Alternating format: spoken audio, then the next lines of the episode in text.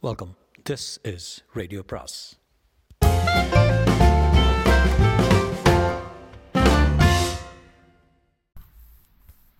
அனைவருக்கும் அன்பு வணக்கம். சாண்டில்யனின் கடல் புறா அத்தியாயம் பதினான்கு. புது நகரம். மாலை வேளையில் மஞ்சள் வெயிலில் கடற்கரை வளர்ப்பகுதியில் கண்ணுக்கெதிரே விரிந்த அந்த அற்புத காட்சி இளையவல்லவன் கண்களை மட்டுமின்றி மரத்தையும் பறித்து மயக்கி அவனுக்கு பிரமை பிடிக்கும்படி செய்துவிட்டதால் நீண்ட நேரம் மரக்கலத்தின் தளத்தின் மேலேயே நின்று கொண்டிருந்தான் உச்சி வேளை தாண்டி இரண்டு நாழிகைகளுக்கு பிறகே தான் உறங்கச் சென்றதை நினைத்து பார்த்த சோழர் படை தலைவனுக்கு தான் உறங்கி எழுந்த சொற்ப காலத்திற்குள் அத்தனை பெரிய அற்புதம் கடற்கரையில் எப்படி விளைய முடியும் என்பது மட்டும் விளங்கவில்லை ஆதலால் அவன் கண்களிலும் முகத்திலும் விவரிக்க இயலாத வியப்பே மிதமிஞ்சி நின்றது. உச்சி வேளை அகன்ற இரண்டு நாழிகைகளுக்கும் கதிரவன் மலைவாயில் விழ முற்பட்டு மஞ்சள் வெயில் எங்கும் வீச துவங்குவதற்கும் இடையே இருந்தது ஒரு ஜாமம் சொச்சமே என்பதை கணக்கு போட்ட இளையவல்லவன் கடற்கரையில் நிகழ்ந்தது உண்மையில் இந்திரஜாலம்தான் என்ற முடிவுக்கு வந்தான். தூரத்தே அக்ஷய முனையின் பெரும் கோட்டை மட்டும் அவன் கண்களுக்கு புலனாகாதிருந்தால் தான் இருப்பது அக்ஷய முனையல்ல என்ற முடிவுக்கே அவன் வந்திருப்பான்.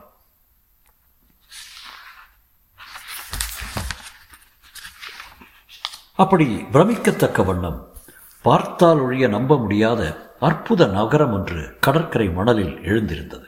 கடற்கரை மணலில் கோட்டை சுவரை அடுத்திருந்த குடிசைகளை அடியோடு மறைத்து பெரும் மண்டபம் ஒன்றும் மற்றும் பல தூண்களும் ஆங்காங்கு எழுந்து நின்று பழைய கால யவன நகரங்களின் பிரவேச ஸ்தூபிகளைப் போல காட்சியளித்தன. நேராக கடலை நோக்கி அமையாமல் மேற்கு நோக்கி பகிட் பாரிசான் மலைத்தொடரை பார்த்த வண்ணம் அமைந்திருந்த பெருமண்டபத்தின் தூண்கள் ஆகாயத்தை அளாவி நின்றன. கீழேயும் பலகைகளால் தைக்கப்பட்ட மேடை இருந்தது. ஆனால் மேலே எந்த மறைவும் இல்லை. ஆகாயமே கூரையாக அமைந்திருந்த அந்த பெரும் மண்டபம் மஞ்சள் வெயிலில் ஜாஜ்வல்யமாக காட்சியளித்தது. அதன் வலுவான தூண்களில் விதவிதமான வண்ண சித்திரங்கள் தீட்டப்பட்டிருந்தன. மண்டபத்தின் பக்கப்பகுதிகள் இரண்டை மட்டும் பலவித ஓவியங்களை உடைய திரைச்சீலைகள் மறைத்திருந்தன. அந்த பெரும் திரைச்சீலைகள் கடல் காற்றில் படபடத்து எழுந்து எழுந்து தாழ்ந்து இளையவல்லவனை வா வா என்று அழைத்தன. அந்த மண்டபத்திற்கு பத்தடி தூரம் தள்ளி தள்ளி நானாவிதமான ஸ்தம்பங்கள் ஆங்காங்கு எழுந்து கொண்டிருந்தன. மயன் சிருஷ்டித்தது போல திடீரென ஒரு நகரமே அந்த கடற்கரையில் உதயமாகிவிட்டதையும் ஸ்தம்பங்களின் வேலை அதி துரிதமாக நடப்பதையும் பார்த்த இளையவல்லவன் அக்ஷயமுனை கோட்டை தொழிலாளிகளின் சுறுசுறுப்பை எண்ணி பெரிதும் வியந்தான். தச்சர்களும் கொல்லர்களும் செய்து கொண்டிருந்த வேலையால் எழுந்த உளி ரம்பம் வாழ் இவற்றின் சத்தம் எங்கும் பரவி காதை பிளந்து கொண்டிருந்தது. ஊருக்குள்ளிருந்து கோட்டை வாயில் வழியாக வண்டிகளில் இழுக்கப்பட்டு வந்து கொண்டிருந்த பெரும் மரத்தூண்கள் கடற்கரையில் உருட்டப்பட்டதன் விளைவாக ஒன்றுடன் ஒன்று மோதிய சத்தம் வேறு தச்சர் கொல்லர் ஆயுத சத்தங்களுடன் கலந்து கொண்டது.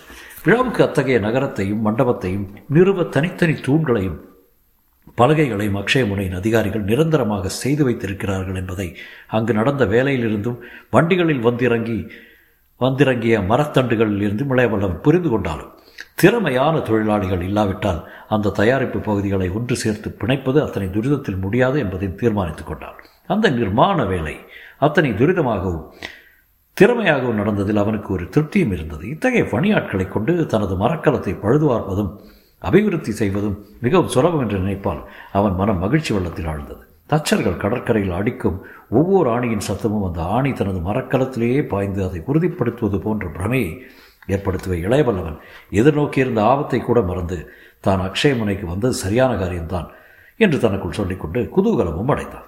இப்படி பலவிதமாக எண்ணமிட்டு கொண்டும் எதிரே எழுந்த புது நகரத்தை பார்த்து வியப்பெய்தியும் தளத்தில் நீண்ட நேரம் நின்று கொண்டிருந்த இளையவல்லவன் ஒரு நாழிகை கழித்து தனது அறைக்கு சென்றான். சென்றவன் பஞ்சனையில் சாய்ந்தபடியே அன்றைய இரவு நடன நிகழ்ச்சியை பற்றியும் அங்கு ஏற்படக்கூடிய ஆபத்துகளை பற்றியும் எண்ண துவங்கினான்.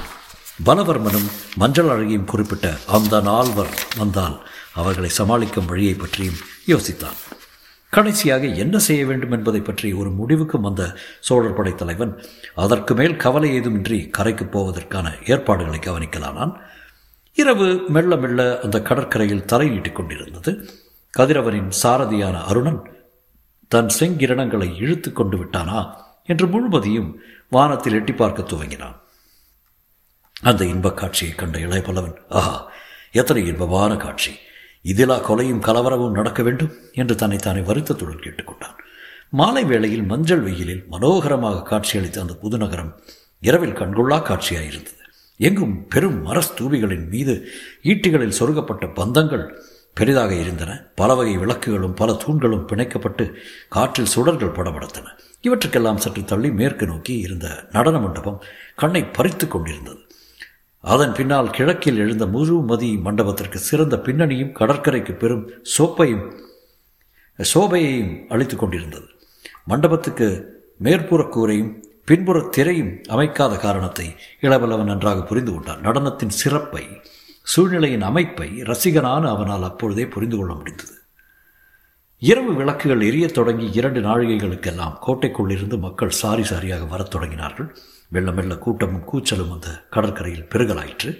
கூட்டம் சற்று வலுத்ததும் ஆயுதம் தாங்கிய வீரர்கள் கோட்டைக்குள்ளிருந்து வந்து கூட்டத்தை சக்கரவட்டமாக உட்கார வைத்து சுற்றிலும் வளைந்து நின்று காவல் புரியலானார். இந்த ஏற்பாடுகள் ஒரு நிதானத்துக்கு வருவதற்கும் மண்டப தூண்களின் மறைவில் இருந்த குடிசைகளில் இருந்த கொள்ளை கூட்டத்தார் பெரும் கூச்சலுடன் அந்த நடன அரங்க வளையத்துக்குள் நுழைவதற்கும் சரியாயிருந்தது. வீரர்கள் எத்தனையோ கட்டுப்பாடு செய்தும் கூச்சலும் குழப்பமும் கடற்கரையில் மண்டியே கிடந்தது.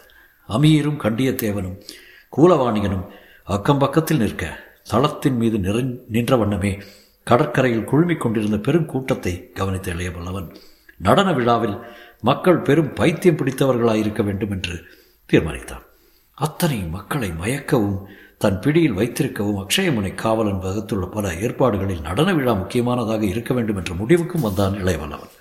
இத்தனை பேரையும் பிரமிக்க வைக்கும்படியான எத்தகைய நடனத்தை மஞ்சள் அழகி ஆடப்போகிறாள் என்பதையும் அவன் எண்ணி பார்த்தான். சில வினாடிகள் மனக்கண்ணில் அவள் சுழன்றாடும் காட்சியையும் நடன மண்டபத்தில் அவளுக்கு இருக்கக்கூடிய இயற்கை வசதிகளையும் கண்டான். எவனையும் மயக்கக்கூடியதாகத்தான் நடனம் இருக்கும். சந்தேகமில்லை. என்று தனக்குள்ளே சொல்லிக்கொள்ளவும் செய்தான். அவன் இத்தகைய யோசனைகளில் ஈடுபட்டிருந்த இரண்டொரு நாழிகைகளுக்குள் கடற்கரை ஜன சமுத்திரமாக காட்சியளித்தது. கொள்ளைக்காரர்களும் அவர்கள் மாதர்களும் தான் அளித்த விதவிதமான உடைகளையும் ஆபரணங்களையும் அணிந்து சகல கட்டுப்பாடுகளையும் மீறி குறுக்கும் நெடுக்கும் நடப்பதையும் அவர்களை வீரர்கள் மடக்க முயன்று முடியாமல் தவிப்பதையும் கண்ட இளையவல்லவன் தான் கரை செல்ல வேண்டிய சமயம் நெருங்கிவிட்டதென்று தீர்மானித்தான். ஆகவே பக்கத்தில் நின்ற அமீரை நோக்கி திரும்பி அமீர் நீயும் கண்டியத்தேவரும் சேந்தரும். அடுத்தபடி உள்ள ஆறு உபதலைவர்களும் சிறந்த உடைகளை அணிந்து கொள்ளுங்கள். இந்த நிகழ்ச்சிக்கு வரும் கோட்டை தலைவருக்கும் மற்ற பிரமுகர்களுக்கும் உங்கள் உடைகள் அணிகளும் எந்த விதத்திலும் குறைந்தா இருக்கிறோம் இருக்கக்கூடாது. அபீர் உனது குறுவாள்களில் நாலைந்து எடுத்து கச்சையில் செருகிக்கொள் அவற்றுக்கு தேவை இருக்காது என்று நினைக்கிறேன். எதற்கும் கையில் இருப்பது நல்லது என்று உத்தரவிட்டான் பிறகு சேந்தனை நோக்கி சேந்தா நமது பொக்கிஷத்தில் இருப்பவற்றுள் சிறந்த மாடிக்க மாலை ஒன்றை எடுத்து என்னிடம் கொடு. மற்றும் ஏதாவது மாலைகள் இருந்தால் நாலைந்தை தனியாக கொடு என்று கூறிவிட்டு நடன காட்சிக்கு புறப்பட தன்னை சித்தம் செய்து கொள்ள அறையை நோக்கி சென்றான். அறைக்குள் நுழைந்ததும் அங்கு தயாராக இருந்த மாலுமி ஒருவன் ஏந்தி நின்ற கிண்ணத்திலிருந்து பன்னீர் கலந்த குளிர் நீரில் முகம் கழுவி முதலில் பிறைச்சந்திரன் சாந்தணித்து பெட்டியை திறந்து மிகவும் படாடோபமாக காட்சியளித்த உடைகளையும் நவரத்தன பிடியுள்ள குருவால் ஒன்றையும் எடுத்தான். சாதாரணமாக படோடாபகத்தில் விருப்பமில்லாத கருணாகர பல்லவன் அன்று அவசியத்தை முன்னிட்டு மிகவும் படோடோபமான உடைகளை அணிந்தான். காலில் சீரத்து சராயும் மேலே சரிகையும் பொன்னும் மணியும் வைத்து தைத்த அங்கியும் இடையில் வைரங்கள் பதித்த கச்சையையும் அணிந்தான். அதில் நவரத்தன பிடியையுடைய குருவாலை செருகிக் கொண்டான்.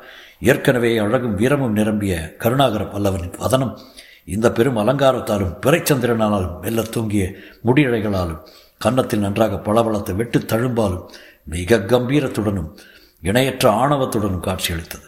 அத்தகைய தோற்றத்துடன் அறையை விட்டு வெளிப்போந்த இளையபல்லவனை கண்டு அமீர் பிரமித்தான் அவன் பிரமிப்பை கண்டு இளநகை கொண்ட இளையபல்லவன் வேர் நாம் செல்லுமிடம் படோடபத்தில் இருப்பிடம். நமது உயர்வை நாம் பல பலவிதத்திலும் இங்குள்ளவர்களுக்கு காட்ட வேண்டும். இந்த கோட்டைவாசிகளும் பயங்கர பூர்வ குடிகளும் நமது தோற்றத்தை பார்த்தே அஞ்ச வேண்டும் என்று கூறிவிட்டு அமீரை மற்றவர்களை உற்று நோக்கினான். அந்த பார்வையில் பெரிதும் சங்கடப்பட்டான் அமீர். அமீரும் பெரும் சரிகை உடைகளை அணிந்திருந்தாலும் அவனுடைய ராட்சச தோற்றத்துக்கு அவை சற்றும் பொருத்தமில்லாதிருந்ததோடு கண்ணியத்துக்கு பதில் ஒரு கொடூரத்தையே அளித்திருந்தன. நல்ல உயரமுள்ள கண்டியத்தேவன் மட்டும் சிறந்த உடைகளில் குறுநில மன்னன் போல காட்சியளித்தான். எந்த சூழ்நிலையிலும் தன் தமிழகத்து தொழிற்பணியை விட விருப்பமில்லாத கூலவாணியின் தலையில் சரிகை முண்டாசுடனும் உடலங்கியுடனும் இடையில் வரிந்து கட்டப்பட்ட துணியுடனும் விளங்கினான். மற்ற உபதலைவர்கள் ஆறு பேரும் மாலுமிகளின் உடைகளிலே அணிந்து போர்க்கோலத்தில் இருந்தார்கள் இத்தகைய பரிவாரத்துடன் சேனாதிபதிகளுடன் வரும் சக்கரவர்த்தியைப் போல கடற்கரைக்கு செல்ல படகில் இறங்கினான் இளைவளவன் மற்றவர்களும் படகில் உட்கார்ந்ததும் சில நிமிடங்களில் கரையை அடைந்த படகிலிருந்து தரையில் குதித்த இளையவல்லவன் எதிரே இருந்த பெருங்கூட்டத்தை நோக்கினான். அவன் உடை அணிந்து படகில் கரை வந்து சேர பிடித்த ஒரு நாழிகைக்குள் அந்த பெருங்கூட்டத்தில் ஓரளவு அமைதி ஏற்பட்டு விட்டதையும் நடனக் காட்சியை பார்க்க வந்தவர்கள் சக்கரவட்டமாக உட்கார்ந்து விட்டதையும் யாரும் அடக்க முடியாத அந்த நானாவித மக்களின் கூட்டம் நடனத்தை எதிர்பார்த்து மண்டபத்தை நோக்கி கொண்டிருந்ததையும் கண்ட இளையவல்லவன் கலையின் அபார சக்தியை நினைத்து வியந்தான். அந்த வினாடியில் கோட்டைக்குள் இருந்த தோல் கருவிகள் டம டம என்று சந்தித்தன. தாரைகள் பலமாக முழங்கின. கோட்டை கதவு திடீரென்று திறக்கப்பட்டு புறவி கூட்டம் ஒன்று மண்டத்தை நோக்கி மண்டபத்தை நோக்கி வந்தது. அந்த புறவி வீரர் கூட்டத்தின் நடுமத்தியில் சிவப்பு புறவியொன்றில் பலவர்மனும் நல்ல வெள்ளை புறவியில் மஞ்சள் அழகியும் பவனி வரும் அரசனைப் போலவும் ராணியைப் போலவும் வருவதை இளையவல்லவன் கண்டான். அந்த இருவரும் அணிந்திருந்த கிரீடங்கள் சுற்றிலும் அடிமைகள் பிடித்த பந்தங்களின் ஒளியில் பளபளத்தன. அந்த கிரீடங்களின் ஒளியை விட சிறந்த ஒளியை பெற்றிருந்த மஞ்சள் அழகியின் முகம் வசீகரத்தின் எல்லையை எட்டி காண்பவர் யாரும் வினாடியில் மயக்கக்கூடிய அழகை பெற்றிருந்தது. அந்த இருவரையும் கண்டதும் கடற்கரையில் குழுமியிருந்தவர் பெருங்கூச்சலிட்டார். பதிலுக்கு பலவர்மன் தலையை மட்டும் அசைத்தான். அவன் முகத்தில் மிதமிஞ்சிய கவலை குடிகொண்டிருந்தது. மஞ்சள் அழகியின் முகத்தில் கவலை ஏதும் இல்லை. அவள் மக்களை நோக்கி புன்னகை புரிந்தாள். பிறகு கிரீடத்தில் புனைந்திருந்த பட்டுத் துணியை எடுத்து காற்றில் விசிறினாள். அதை கண்ட கூட்டம் வெறி பிடித்து பலவிதமாக கூச்சலிட்டது. அந்த கூச்சலையும் மக்களின் வெறியையும் கண்ட இளையவல்லவன் பலவர்மனுக்கும் மஞ்சள் அழகிக்கும் அந்த மக்கள் மேல் எத்தனை பலத்த பிடிப்பு இருக்கிறது என்பதை உணர்ந்து கொண்டதன்றி பலவர்மனின் செல்வாக்கை அழிக்க வேண்டுமென்றால் தனது முழு திறனும் முழு தந்திரமும் உபயோகிக்கப்படுத்த வேண்டும் என்பதை மறைந்து கொண்டான். அடுத்த சில வினாடிகளில் பலவர்மனும் மஞ்சள் அழகியும் நடன மண்டபத்தை நெருங்கி புறவிகளை விட்டு இறங்கினர். பலவர்மனை கண்டதும் கூட்டம் ஒருமுறை எழுந்து வணங்கி உட்கார்ந்தது. காவலர் புடைசூழ வந்த பலவர்மன் அவர்களுக்கு சிரம் தாழ்த்தி வணங்கிவிட்டு தனக்கென போடப்பட்டிருந்த தனி ஆசனத்தில் அமர்ந்தான். மஞ்சள் அழகி நடன மண்டபத்தின் பக்கச் சீலைக்குள் சென்று மறைந்தாள். அதுதான் கூட்டத்துக்குள் தான் நுழைய வேண்டிய சமயம் என்று தீர்மானித்த இளையவல்லவன் தன் உபதலைவர்களுடன் அந்த கூட்டத்தை நோக்கிச் சென்றான். அவன் அணிந்திருந்த ராஜ உடையையும் நடந்த தோரணையையும் அவனை பின்பற்றி வந்த உபதலைவர்களின் பார்வைகளையும் கண்டு என்ன செய்வதென்று அறியாமல் திக்புரிமை படைத்துக் கொண்டு நின்றுவிட்ட காவலர் வரிசையை பிளந்து கொண்டு உள்ளே சென்ற இளையவல்லவன் தன் உபதலைவர்களை முன்னிலையில் உட்கார வைத்து தான் மட்டும் பலவரனுக்கு அருகில் சென்று தலை வணங்கி சொன்னபடி வந்துவிட்டேன் என்றான். பலவர்மன் பதிலேதும் சொல்லவில்லை. அவனை பலதரப்பட்ட உணர்ச்சிகள் ஆட்டி அலைக்கழித்துக் கொண்டிருந்தன. இளைய பல்லவன் உள்ளே நுழைந்ததுமே கூட்டத்தில் மீண்டும் ஆரவாரம் கிளம்பியதை பலவர்மன் கவனித்தான். கொள்ளையடிக்கும் மாலுமிகள் வருக வருக! என காவி மொழியில் கூச்சலிட்டு அவனை வரவேற்றார்கள். கொள்ளை கூட்ட மாதர்கள் அவன் தங்களுக்கு அளித்த பட்டாடைகளை விசிறி காட்டியும் கொண்டை ஆபரணங்களை தொட்டு காட்டியும் ஆனந்த கூச்சலிட்டார்கள். இவற்றையெல்லாம் பலவர்மன் கவனித்தான். ஒரே பகலுக்குள் இளைய பல்லவன் எப்படி இந்த கொள்ளையரை வசப்படுத்தினான் என்று எண்ணினான். ஏதும் புரியாததால் இளைய பல்லவனை சந்தேகம் நிரம்பிய கண்களுடன் நோக்கினான். இன்னும் சில வினாடிகள் கழித்திருந்தால் இருவரும் அதை பற்றி பேசியிருப்பார்கள். ஆனால் அதற்கு நேரமில்லை.